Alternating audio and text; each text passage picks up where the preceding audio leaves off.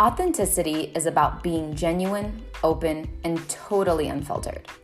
At the end of the day, we all crave realness because it's the only way to build true, meaningful relationships with people that accept us for who we are.